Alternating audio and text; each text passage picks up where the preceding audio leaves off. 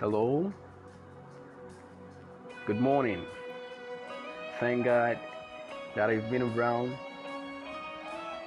for this episode. We pray that we're gonna be able to have a great time together as we have always been doing and uh,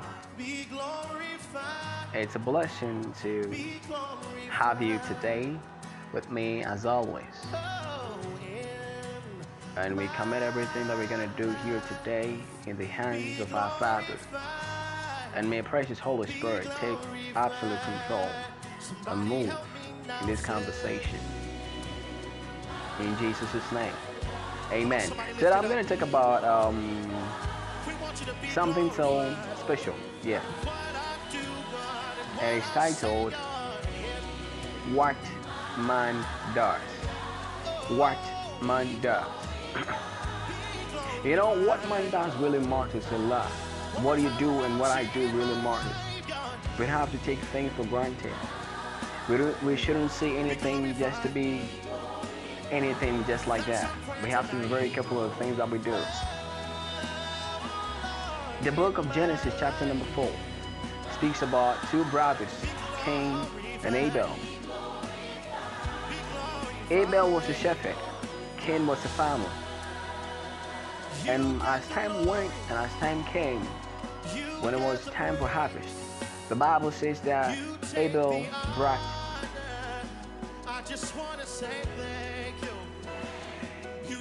offering to the Lord.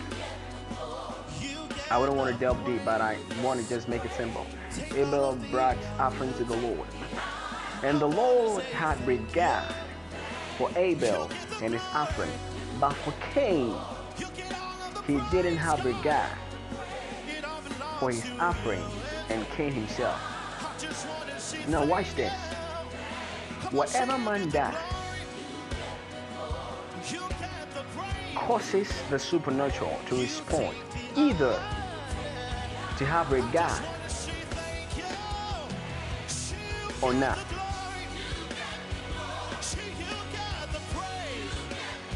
If you want to do something in life and you don't invest time,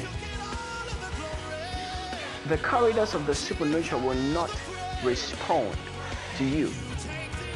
It's a principle. You don't sit back and say,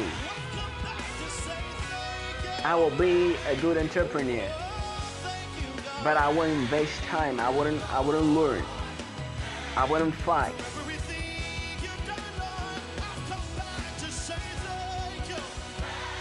It wouldn't ever happen.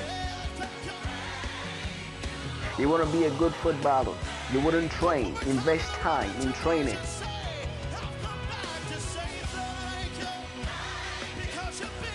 It will never happen. Whatever man does causes the supernatural to respond to the things of time. Your offering is the time that you invest in the things that you want to make better in life. That is the offering. If you you you try to just you know smart certain things in life, you will never be regarded for that. You will never be ascribed to certain things in life. Be very careful of the things that you want to do that you are not investing time. Think about it. If you think you want to make it in life and you don't invest certain things. To make what you want to make,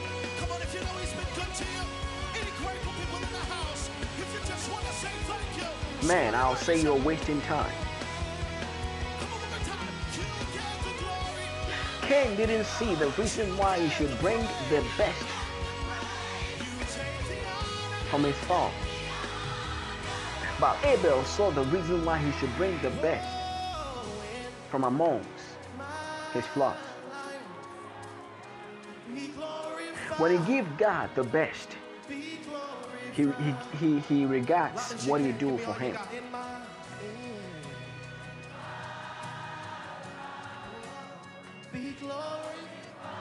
Remember, we ain't here on our own. We're here for a reason. So whatever that we are about to do and we want to do and it's our desire to do, we should do it with one reason. Best. We should put in our best. If you want to worship God and serve Him well, we should do our best.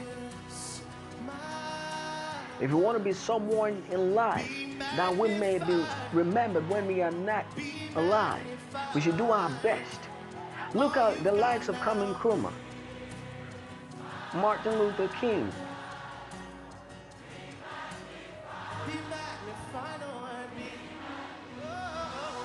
The likes of Muhammad Ali,